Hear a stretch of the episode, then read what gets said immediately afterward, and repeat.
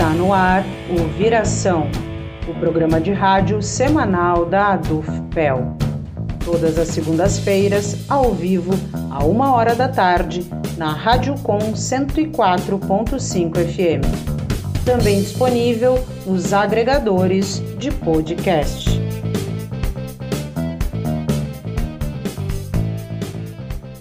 Boa tarde, eu sou a Vanessa Silveira e hoje eu recebo aqui a estudante Alana Vitória Silva Rostirola, que é bacharel em psicologia pela UFPEL e participante do projeto Se Toca. Nós vamos falar um pouquinho sobre ideação suicida, prevenção ao suicídio, esse assunto que ainda a gente vê na nossa sociedade como um tabu, mas é de total necessidade, né, que a gente debata cada vez mais e fale sobre esse tema. Primeiramente, eu queria abrir esse espaço, Alana, para que possa te apresentar um pouco melhor para os nossos ouvintes, contar um pouco da tua trajetória acadêmica e pessoal, enfim, fica à vontade, bem-vinda ao Viração. Então, boa tarde a todo mundo que está ouvindo agora. Eu sou a Alana, eu sou bacharel em psicologia, me formei agora em novembro, e eu ingressei na faculdade na UFPEL em 2018, me mudei para Pelotas para estudar na faculdade.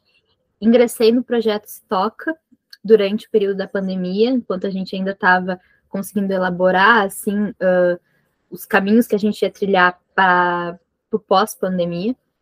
E a partir daí, então, comecei a trabalhar com a professora Ana Laura, inicialmente na extensão e depois na, na pesquisa.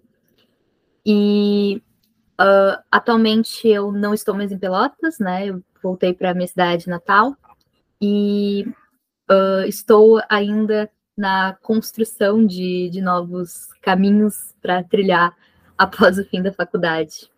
Esse é um momento, às vezes, bem complexo, né, Lana, de sair da universidade e a gente sabe que existem vários caminhos, né, que a gente pode seguir aí e aí se voltar para um específico às vezes é bem difícil, né?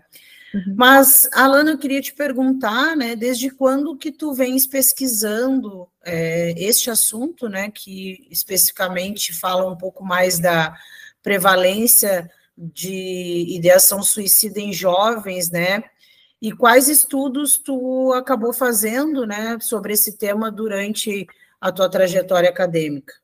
A ideia sobre trabalhar com ideação suicida em adolescentes e jovens, ela surge muito ligada com o próprio projeto Stoca. Eu entrei no Stoca tanto no projeto de ensino quanto no projeto de extensão. E nessa época, a gente trabalhava principalmente com comportamento sexual de risco de adolescentes. Só que então nós éramos estudantes de psicologia, né, indo nas escolas e dando educação sexual. E muitas vezes, então, acontecia de terem perguntas não sobre questões de comportamentos sexuais de risco, mas sobre justamente questões de saúde mental. Então, quando a gente ia lá, eu lembro que em uma das escolas, uma das meninas ter ficado no final para perguntar para a gente se a UFPEL ela fornecia serviço psicológico gratuito. Então a gente falou, olha, existe o serviço escola de psicologia na UFPEL, que fica no Amilcar Gigante, né, que oferece uh, esse tipo de tratamento, tem uma lista de espera, mas que esse movimento poderia ser feito. A partir daí, né, trabalhando com essa população, uh, eu fui percebendo também que existia uma necessidade em Pelotas de falar sobre outros tipos de comportamento de risco. E passando pelo período pandêmico, né, uh, a gente, eu fui lendo um pouco sobre a questão, né, do tanto da ideação quanto da tentativa de suicídio, quanto outros determinados comportamentos de risco, e fui percebendo quanto durante o período pandêmico esses comportamentos aumentaram. De 2016 a 2021, que é o dado que eu utilizo na minha pesquisa no Brasil, uh, aumentou entre adolescentes de entre 15 e 19 anos, aumentou a taxa de mortalidade por suicídio em 49,3% no Brasil. O que é um dado bastante alarmante, que se fosse uh, um aumento por qualquer outro tipo de doença que não fosse um tabu, ia, ter um, ia ser muito mais falado, ia ser muito mais uh, explicitado. Então, a partir daí, então, o Citoca já tinha feito uma pesquisa durante a pandemia sobre comportamentos sexuais de risco, e então eu fui falar com a, com a Ana Laura e demonstrei interesse em pesquisar também sobre outros comportamentos de risco, porque eu achava importante, já que uh, as pesquisas que existiam sobre ideação e tentativa de suicídio, especificamente na cidade de Pelotas, eram muito poucas e não existia trabalhos sobre um pós-pandemia ou sobre um durante a pandemia. Então, eu achei muito importante fazer esse movimento. E a professora Ana Laura, que foi minha orientadora, ela aceitou, achou também importante, e então a gente começou a realizar essa pesquisa uh, esse ano, para entender um pouco como isso se desenvolveu nesse período pós-pandêmico. Certo, depois a gente vai aprofundar, né, falar um pouquinho mais dessa pesquisa, mas acho importante, né, uh, Alana, que a gente traga aqui para os nossos ouvintes um pouco da, da concepção, né, dessas palavras, do que a gente está falando aqui, enfim. E aí eu queria que se tu pudesse falar é, sobre a diferença, né, entre pensamentos suicidas e a ideação suicida. Tem alguma diferença nessas abordagens? A ideação suicida, ela na verdade seria todo qualquer pensamento, planejamento sobre, uh, sobre suicídio, no caso, desde você pensar que seria melhor estar morto até você planejar isso. Então, é uma definição bastante ampla, segundo a CID-11, no caso, justamente para abarcar um grande número de pessoas que são acometidas por questões de ideação suicida. Os, os, pensamentos suicidas eles estariam dentro da própria ideação suicida. Tá. A ideação suicida incluiria pensamentos com a intenção de tirar a própria vida ou pensamentos sobre querer, é, sobre achar que estaria melhor morto, assim, por exemplo. Então, a ideação suicida ela vai desde esse pensamento inicial até um planejamento elaborado. Sim. Então, é um, um caminho é, bastante amplo. Então, a definição. Sim, e Alana, de acordo com o teu estudo né, sobre ideação suicida na adolescência, o que, que foi identificado né, sobre a prevalência em jovens e fatores associados a ela? Então, sobre a questão da ideação suicida, o que a gente conseguiu conceber é que uh, as taxas de ideação suicida são bastante altas na, na população de adolescentes e jovens de Pelotas. Na nossa pesquisa, a gente chegou a que mais de 70% dos participantes que responderam à pesquisa já tinham pensado em se matar em algum momento da vida. E destes participantes, é, mais da metade tinha pensado em se matar durante a pandemia e mais da metade tinha se pensado em se matar no período pós-pandêmico. O que é um dado que no início, a gente até achou que estava invertido as respostas, porque foi um, um dado muito uh, significativo, né?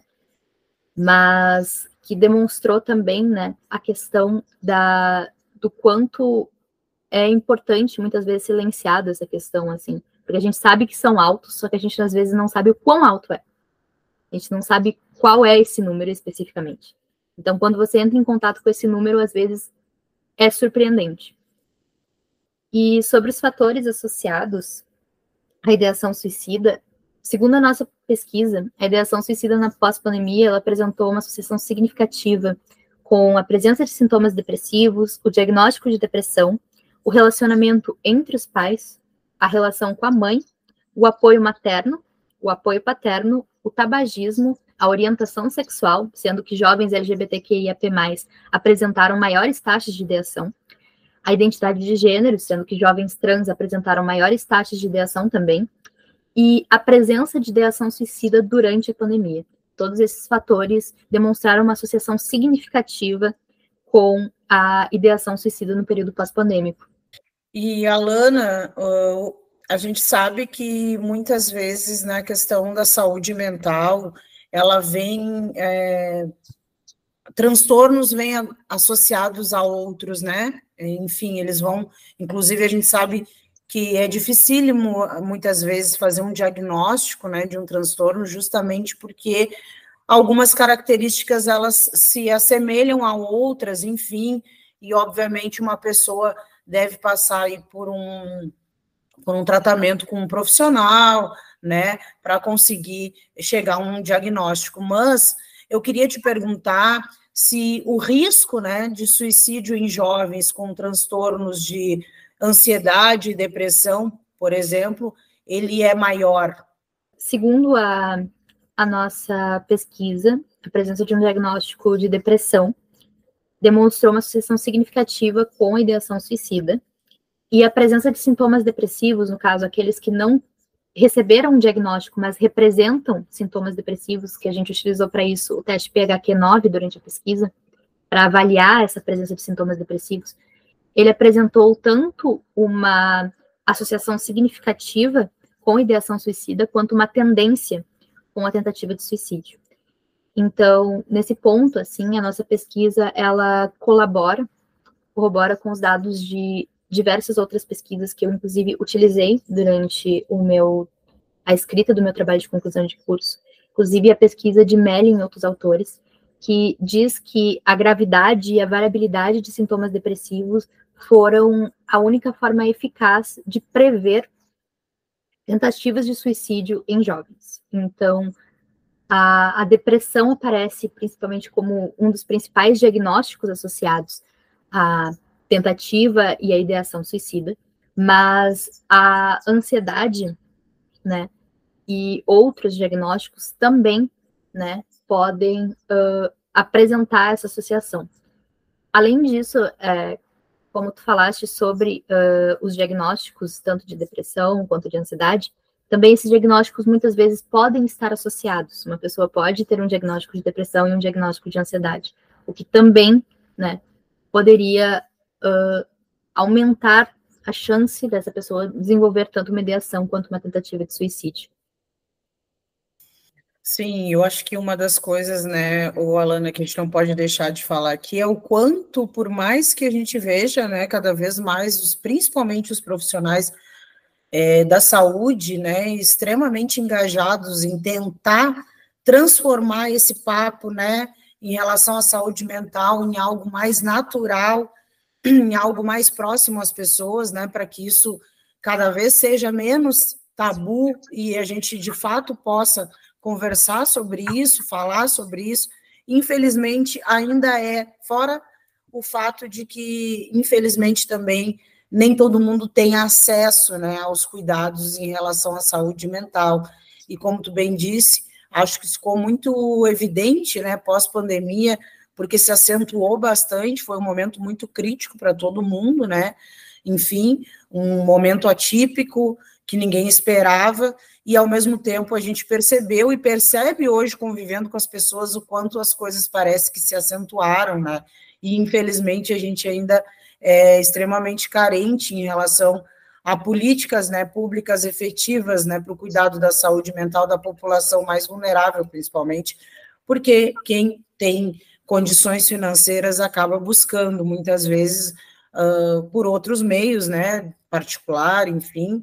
A gente sabe que existem muitos profissionais qualificados, mas a população mais vulnerável, que às vezes é a que mais sofre, né, em relação à saúde mental, é também a que tem menos acesso, né, isso é um problema muito sério, né, na nossa sociedade, mas é, tentando é, continuar né, trazendo esse diálogo tão importante e também, de alguma maneira, ajudar né, as pessoas que talvez estejam, é, que vão nos ouvir né, posteriormente, mas é, eu queria te perguntar se é possível identificar né, certos comportamentos é, que possam levar aí ao suicídio e quando os familiares, os amigos devem ficar mais atentos, assim, se tu tens alguns comportamentos mais digamos, corriqueiros, né, que vocês perceberam aí através da própria pesquisa, e que podem servir de alerta, né, para quem convive com pessoas aí que estão sofrendo.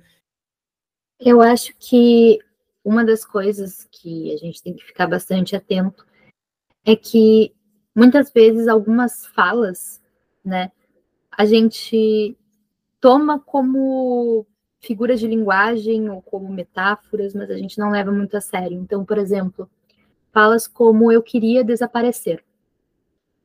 É uma fala que a gente escuta muito de muitas pessoas e a gente às vezes não não vai a fundo para entender ou acha que ah, está exagerando. É uma metáfora, ah, é uma hipérbole. E muitas vezes pode não ser. A pessoa realmente ela pode querer desaparecer. Então, uh, eu acho que ficar atento tanto a esses comportamentos de querer se isolar, comportamentos de muitas vezes talvez não querer sair da cama, né? Que são comportamentos que muitas vezes são comuns, né? Que a gente vê no nosso dia a dia, que são normalizados, digamos assim, ou a falas como essa de quero desaparecer, não, minha vida não faz mais sentido, uh, não aguento mais estar tá vivo. São falas que muitas vezes são normalizadas, mas que a gente toma como um exagero, que a gente toma como uma frescura muitas vezes. E não é.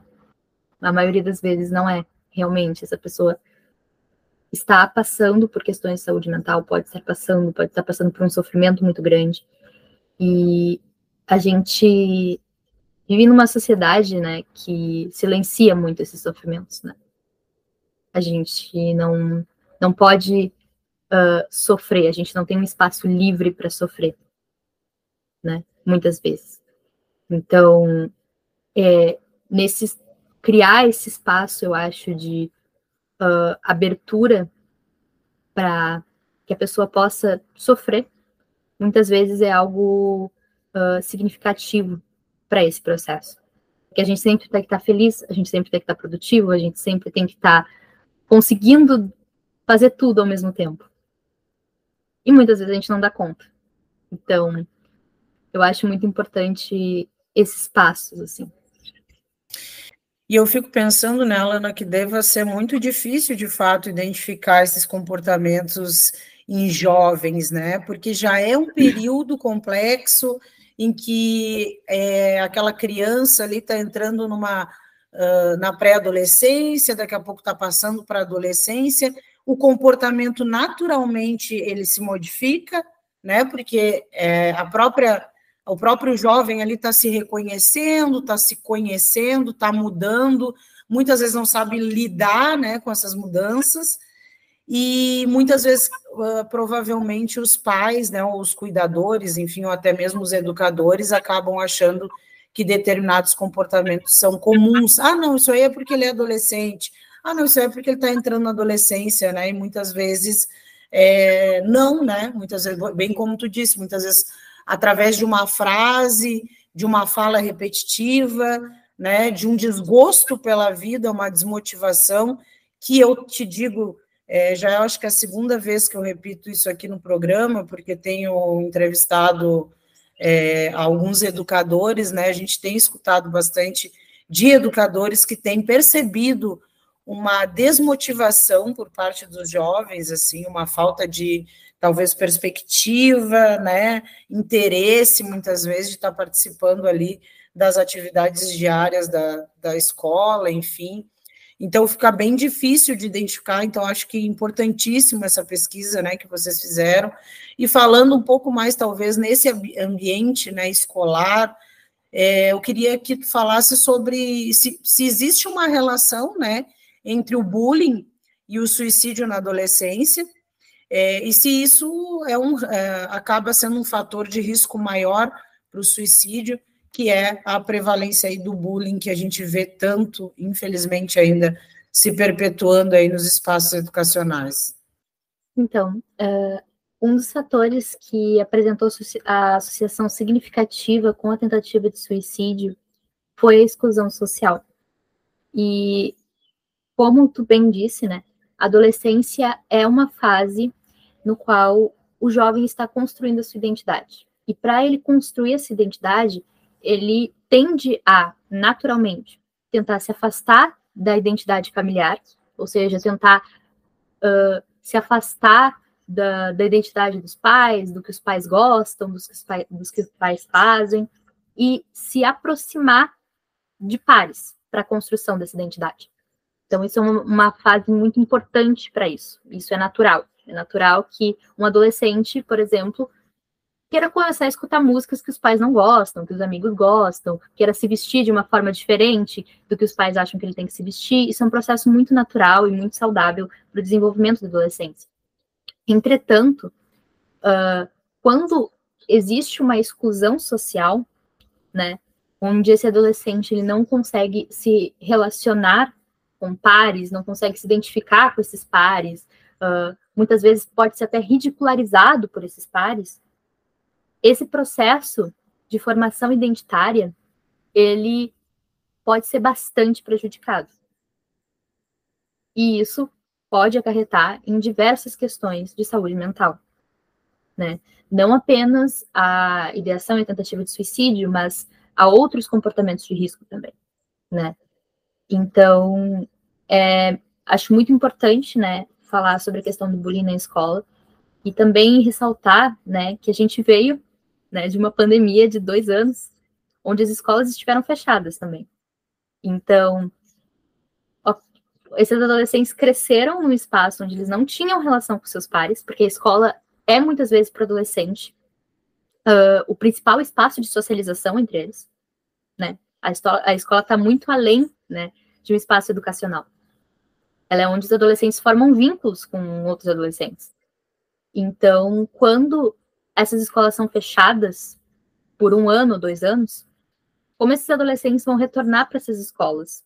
Sendo que eles passaram o período de formação dessa identidade sozinhos, assim, em casa. Como eles vão voltar para essas escolas e formar novos vínculos, reaprender com os pares, serem reconhecidos por esses pares, né? Criarem amizades entre os grupos é tudo muito complicado. Foi um período muito, muito difícil para o desenvolvimento dos adolescentes. Então, é algo que eu vejo que o isolamento social impactou muito, assim, nessa questão da exclusão social. Por isso, eu acho que a tentativa de suicídio pós-pandemia está associada significativamente também com essa exclusão social. Porque esses adolescentes estão voltando para as escolas e pensando: ok, eu não conheço nenhuma dessas pessoas. Eu não, não sei do que, que essas pessoas gostam. Eu nunca conversei com elas antes, né? Então, eu chego num ponto em que eu não tenho amigos. E isso é algo que impacta muito no desenvolvimento desses adolescentes, no desenvolvimento uh, tanto psicológico quanto desenvolvimento social também. Então, é algo que a gente ainda vai ter que pensar em estratégias assim para mitigar os efeitos do isolamento social na relação entre esses adolescentes.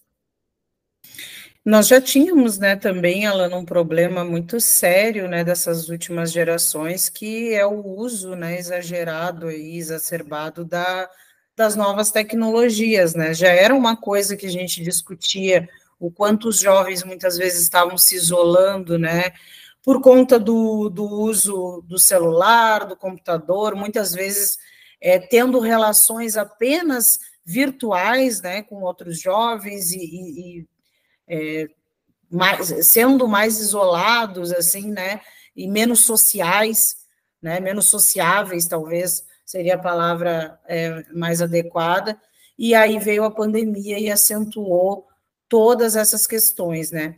E no teu trabalho, né, Alana, de conclusão do, de curso, tu abordou é, justamente a suicidalidade de adolescentes e jovens de Pelotas após a pandemia de Covid-19. E a gente queria que tu contasse um pouco para os nossos ouvintes é, o que, que te levou a escolher esse tema.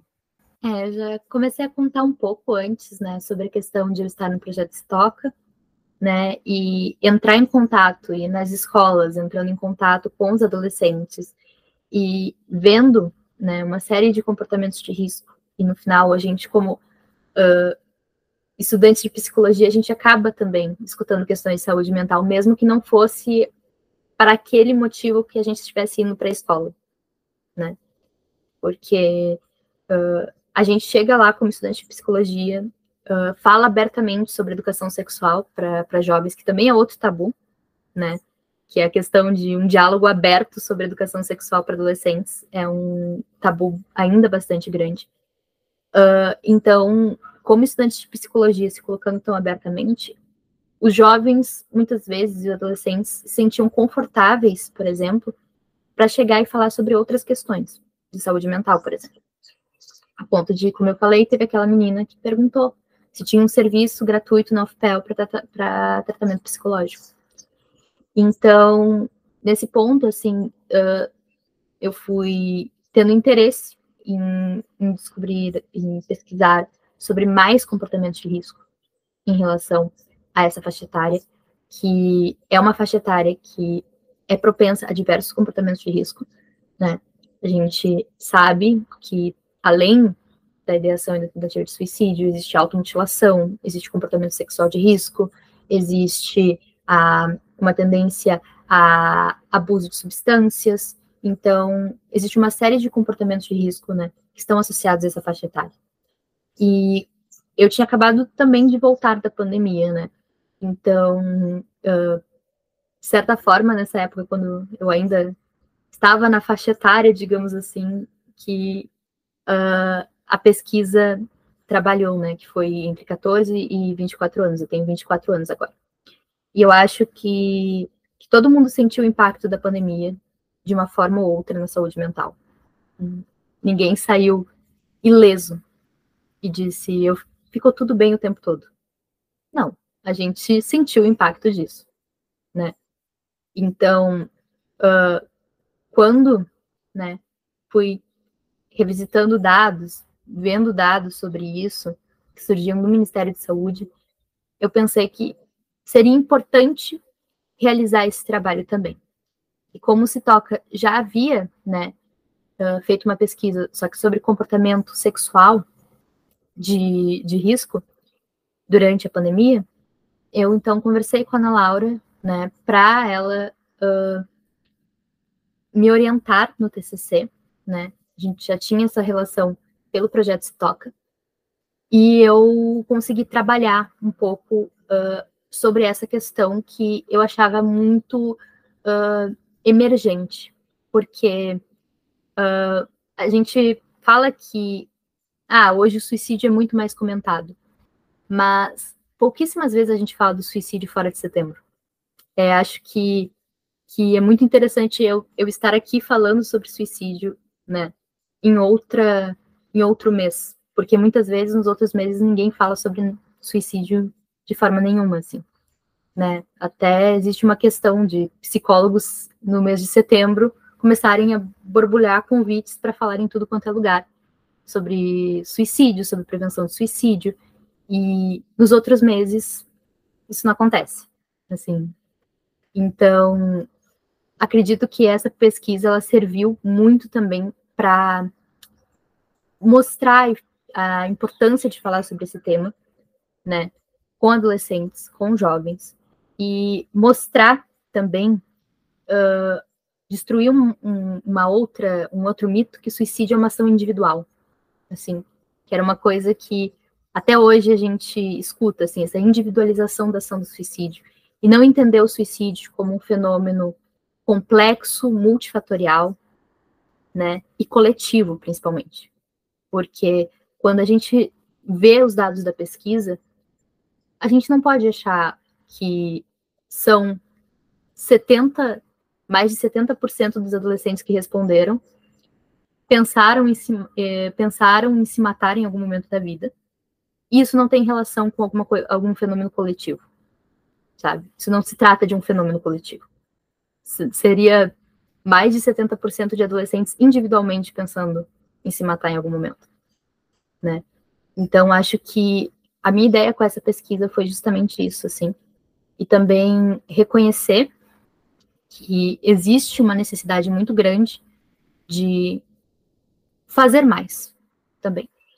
Não só uh, enquanto uh, indivíduos, no caso, né, nós escutarmos mais, acolhermos mais, tentarmos ver mais, mas também enquanto a própria academia, né, produzir mais sobre isso, falar mais sobre isso discutir mais sobre isso.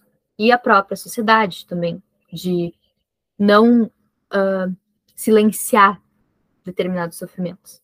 Assim como também, né, ações governamentais, de políticas públicas, de políticas de saúde pública, de dessas questões. Então, eu acho que a minha pesquisa ela surge muito nessa necessidade de construir isso, sabe? De tentar mostrar a importância dessa construção coletiva, né? Para a gente conseguir, então, de certa forma, lidar com um problema que é coletivo. E falando um pouco sobre esses dados, Alana, de acordo com o teu trabalho de conclusão, é, o que, que tu poderia trazer né, para os nossos ouvintes do que foi identificado né, em relação à saúde mental desses jovens e o aumento né, nos casos de tendências e tentativas de suicídio durante a pandemia? O que, que tu observou, assim, que tu poderia trazer para os nossos ouvintes? Então, uma das coisas que eu acho importante que foi mostrada pela pandemia é que a maioria dos jovens eles não tinham diagnóstico de depressão mas a gente utilizou o teste PHQ-9, que serve para identificação de sintomas depressivos e para o diagnóstico de depressão. E a maioria dos jovens entrevistados, eles atendiam aos critérios de diagnóstico de depressão. Então, isso é o primeiro fator importante para a gente entender essa questão de saúde mental dos adolescentes e jovens pós-pandemia. A segunda questão, assim, é que, como eu falei antes, a pesquisa de Melling e outros autores, ela vai mostrar que a existência de sintomas depressivos mais graves e a variabilidade deles foram a única forma confiável de prever as tentativas de suicídio em jovens. E na nossa pesquisa, né, uh, os dados dela corroboraram com os achados de Melling e outros autores, mostrando que uh, tanto a ideação né, que possui uma associação significativa, quanto a tentativa de suicídio, né, que possui uma tendência, tem uma relação com a questão, né, do, da depressão, dos sintomas depressivos. Alana, tu poderia nos falar sobre a questão da própria ideação suicida e tentativa, né, de suicídio, é, como um problema, né, de saúde pública? Primeiro, eu acho que a gente tem que uh, definir muito que é um problema de saúde pública antes de começar a responder essa questão, né? Uhum. Porque muitas vezes a gente fala problema de saúde pública, né? Mas a gente não tem uma definição do que, que torna algo um problema de saúde pública. Então, uh, um problema de saúde pública teria tanto impactos individuais, comunitários, para o indivíduo, causando incapacidade, uh, custos e impactos familiares, quanto também impactos sociais relacionados à mortalidade, mobilidade, custos também para a sociedade. Então, o que, que, define a ideação e a tentativa de suicídio como problemas de saúde pública seria justamente o fato de ela estar associado tanto a esses dois fatores. Né? Ela tem um impacto né, individual, ou seja, ela vai impactar as famílias dos indivíduos, ela vai impactar uh, os indivíduos e a forma como eles vão se relacionar, né?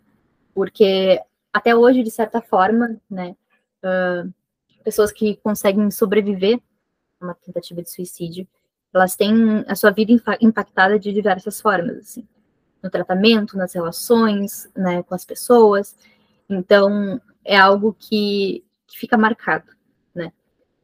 Eu até lembro de um dos artigos que eu li que tinha um relato de uma menina que sobreviveu ao suicídio, no qual ela diz que uh, ela nunca sofreu mais do que após a tentativa, porque ela nunca foi tão julgada quanto após ela ter tentado.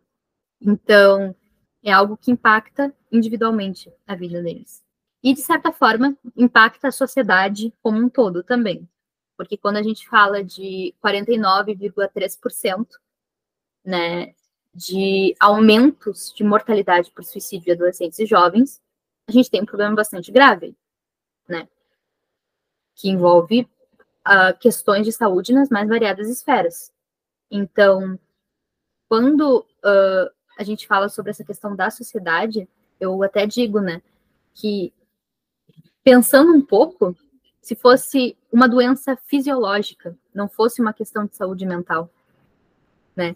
Que tivesse um aumento de 49,3% de mortalidade em cinco anos, como é que a gente estaria agindo sobre isso? Né? Como nós, enquanto sociedade, estaríamos agindo sobre? Eu acho que seria muito diferente de como a gente está agindo sobre suicídio. Né? Porque eu acho que o tabu que existe sobre o suicídio, muitas vezes, ele vai né, fazer com que, mesmo com esses dados alarmantes e significativos, é, o suicídio seja um assunto que, historicamente, e ainda hoje é, de certa forma, varrido para debaixo do tapete. A gente vai fingir que não está vendo, a gente tá, vai fingir que não está acontecendo, a gente vai fingir que é, pessoas não estão tirando a própria vida. Então, é algo muito, muito forte, assim, de se pensar, né? Então, acho que é muito isso, assim, né? De pensar os impactos tanto individuais quanto os impactos é, sociais do suicídio, da ideação suicida e da tentativa de suicídio, para a gente conseguir reconhecer ele enquanto um problema de saúde pública. É, justamente a nossa próxima questão tinha a ver com essa, né, de como, né, transformar ou mudar alguma coisa em relação a tudo isso, né, acho que uma das coisas é o que a gente está fazendo aqui, que é falar né, sobre isso, uh, mas não sei se tu tens alguma ideia de como prevenir né, uh, tal ação né, em relação ao suicídio, sendo ele ainda um tabu, infelizmente, acho que muito por conta também, como tu bem disse, né, Alana, ao longo da tua entrevista aqui conosco, é, de são vários problemas associados, né? E obviamente é um problema é, social e não individual, visto que muitas vezes a gente, infelizmente, trata desse assunto de uma maneira uh, moral, né? Bem como tu trouxe aqui o exemplo da, de uma das tuas entrevistadas, né? Na pesquisa, é, de se sentir extremamente julgada, né? Após a tentativa, né? De suicídio.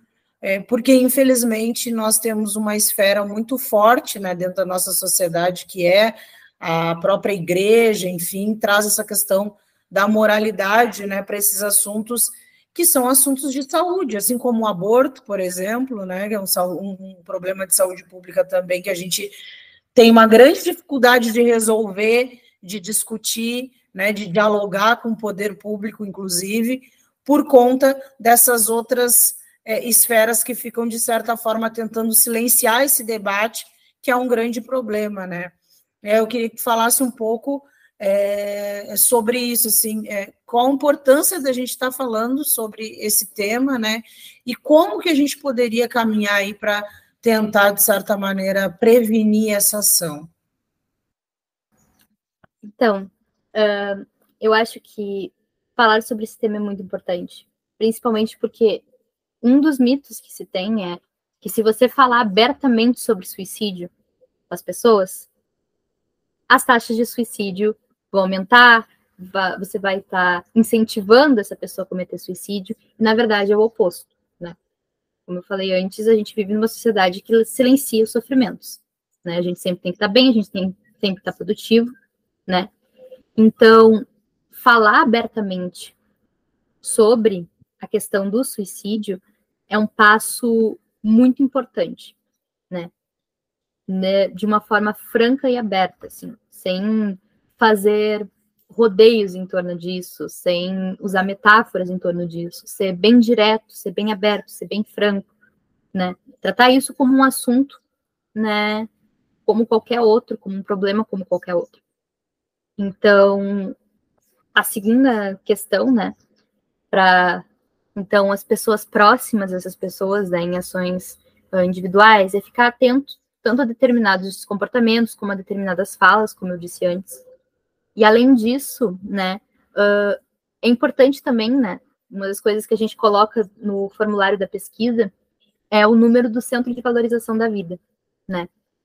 Para caso, né, as pessoas que responderam a nossa pesquisa e se sentiram dessa forma, se sentem dessa forma, né, ou irão se sentir dessa forma, elas saberem que existe como ligar para o Centro de Valorização da Vida, existe como entrar em contato com o chat do Centro de Valorização da Vida, que elas serão atendidas, que elas serão escutadas, Então, acho muito importante também dizer, né, já que a gente está falando sobre isso, passar o número do CVV, né, que o número do CVV é uh, 100, uh, 100 é, 188, né, o número do CVV.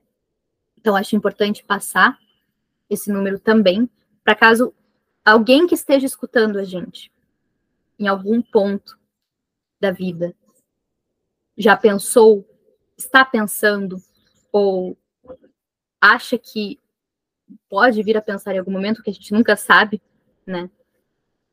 Uh, também possa entrar em contato com o Centro de Valorização da Vida. Além disso, né, existem uh, os CAPs no município de Pelotas para que as pessoas que têm questões de saúde mental, uh, o tratamento é gratuito, né? Então, acho importante também a gente saber essas informações, né? Para além da gente apenas, né, o falar e o escutar é muito importante, mas para além disso, o que também a gente pode fornecer de ajuda para essas pessoas. E além disso, né, uh, é muito importante também, né, a questão de políticas públicas, porque, uh, como tu bem disse, né, uh, o suicídio é um fenômeno associado a muitas coisas. Então, uma sociedade que é uma sociedade, por exemplo, excludente, uma sociedade que é, por exemplo, LGBTQIAP mais fóbica, uma sociedade que é transfóbica, uma sociedade que é uh, misógina, que é machista, que é racista.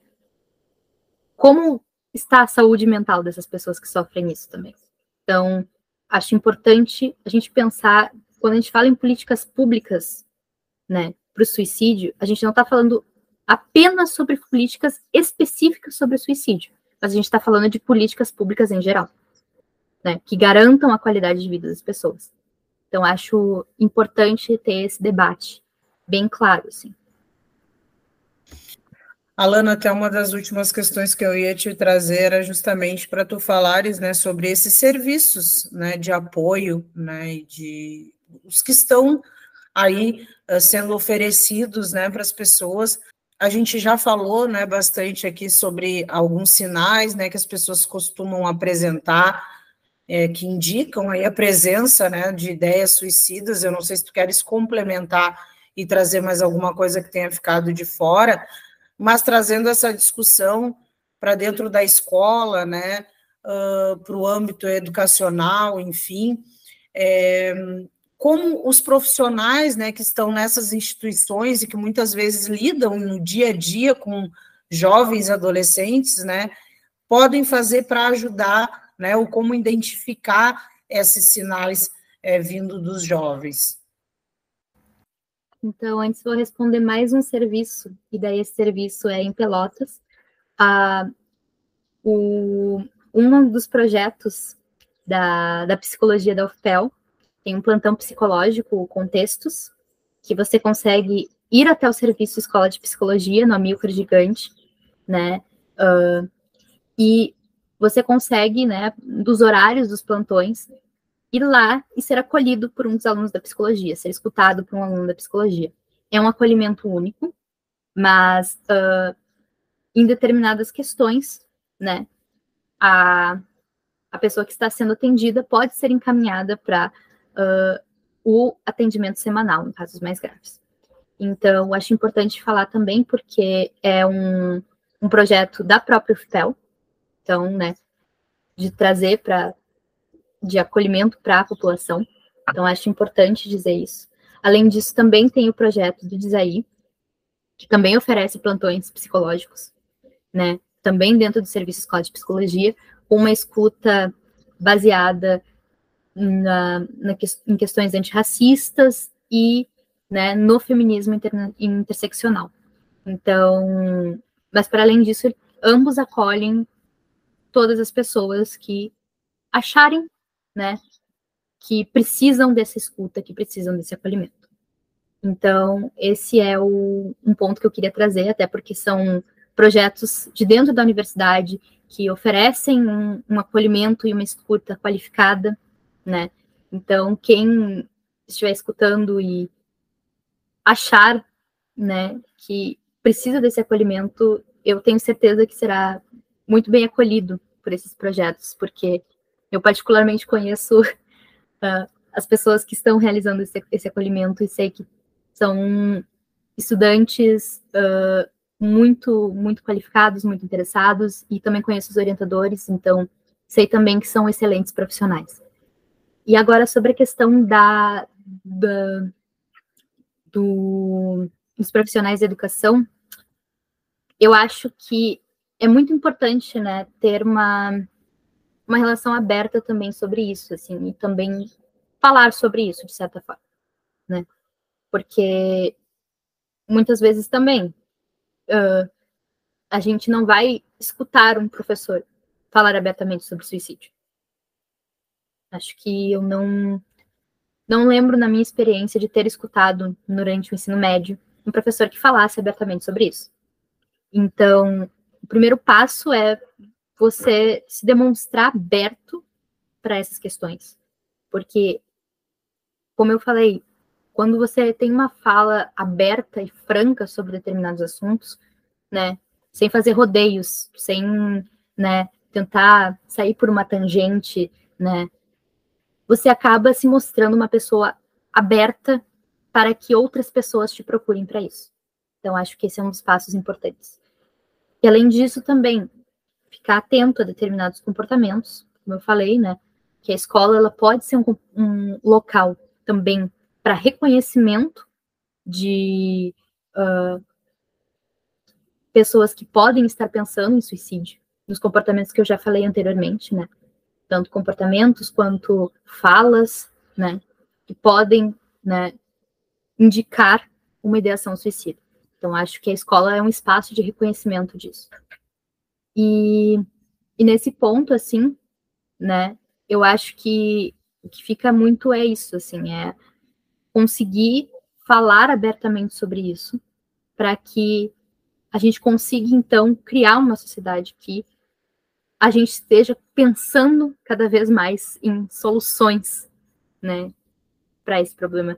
Porque no meu trabalho mesmo, eu não eu não cheguei com o egocentrismo de achar, ok, agora eu vou ensinar para vocês como solucionar o problema de ideação, tentativa de suicídio em adolescentes e jovens. Porque eu era uma aluna de graduação, eu, eu obviamente não, não teria uh, todas as noções, é um problema muito complexo, né? Que a gente não, não é uma ação que vai fazer com que esse problema seja mitigado, né? São diversas ações, são diversas questões associadas, né? E é um passo que a gente tem que dar, acho que em como, enquanto sociedade mesmo, assim, nas mais variadas esferas. Uh, taxa de educação, né? Uh, falar sobre suicídio também em palestras, trazer, né, psicólogos para falarem sobre suicídio, né, criar esses espaços de acolhimento para os jovens, uh, também uh, divulgar até para adolescentes a questão do, do CVV, né? Então, acho que o espaço educacional ele tem como oferecer uma educação em relação à saúde mental qualificada, porque também cada vez mais a gente vai entrando em contato com através da internet, né, muitas vezes o que a gente encontra na internet não é uma fonte verdadeira, não é verdade. Então, acho que a escola também ela pode oferecer essas informações sobre saúde mental de forma qualificada, já que é um espaço educacional também. E eu acho também que isso seria muito importante para a mitigação né, da, da suicidalidade de adolescentes e jovens. Certo, Alana, queria muito agradecer a tua presença aqui no programa Viração de hoje. Né? A gente recebeu, então, a Alana Vitória Silva Rostirola, que é bacharel em psicologia pela UFPEL, também participa né, do projeto Se Toca, e nós falamos aqui sobre várias questões que abarcam esse tema, né, que é o suicídio, falamos de prevenção, falamos de ideação, falamos deste problema como algo que é um problema social, né, também de saúde pública, falta de políticas em relação a isso. e queria muito, então, te agradecer pela disponibilidade de ter estado conosco aqui no Viração de hoje. Eu que agradeço a, a todos os ouvintes, a, também agradeço o convite. Eu fico muito feliz de também estar falando sobre isso, né? Que é uma pesquisa que tomou bastante do meu tempo, acho que como todo trabalho de conclusão de curso, e eu fico muito feliz de uh, estar podendo compartilhar né, os dados dessa pesquisa, porque eu acho que são muito importantes. Então, eu fico muito feliz pelo reconhecimento e pela oportunidade de poder falar sobre esse tema, que é um tema de urgência né, para a sociedade. Com certeza. Obrigado, Alana. Até uma próxima.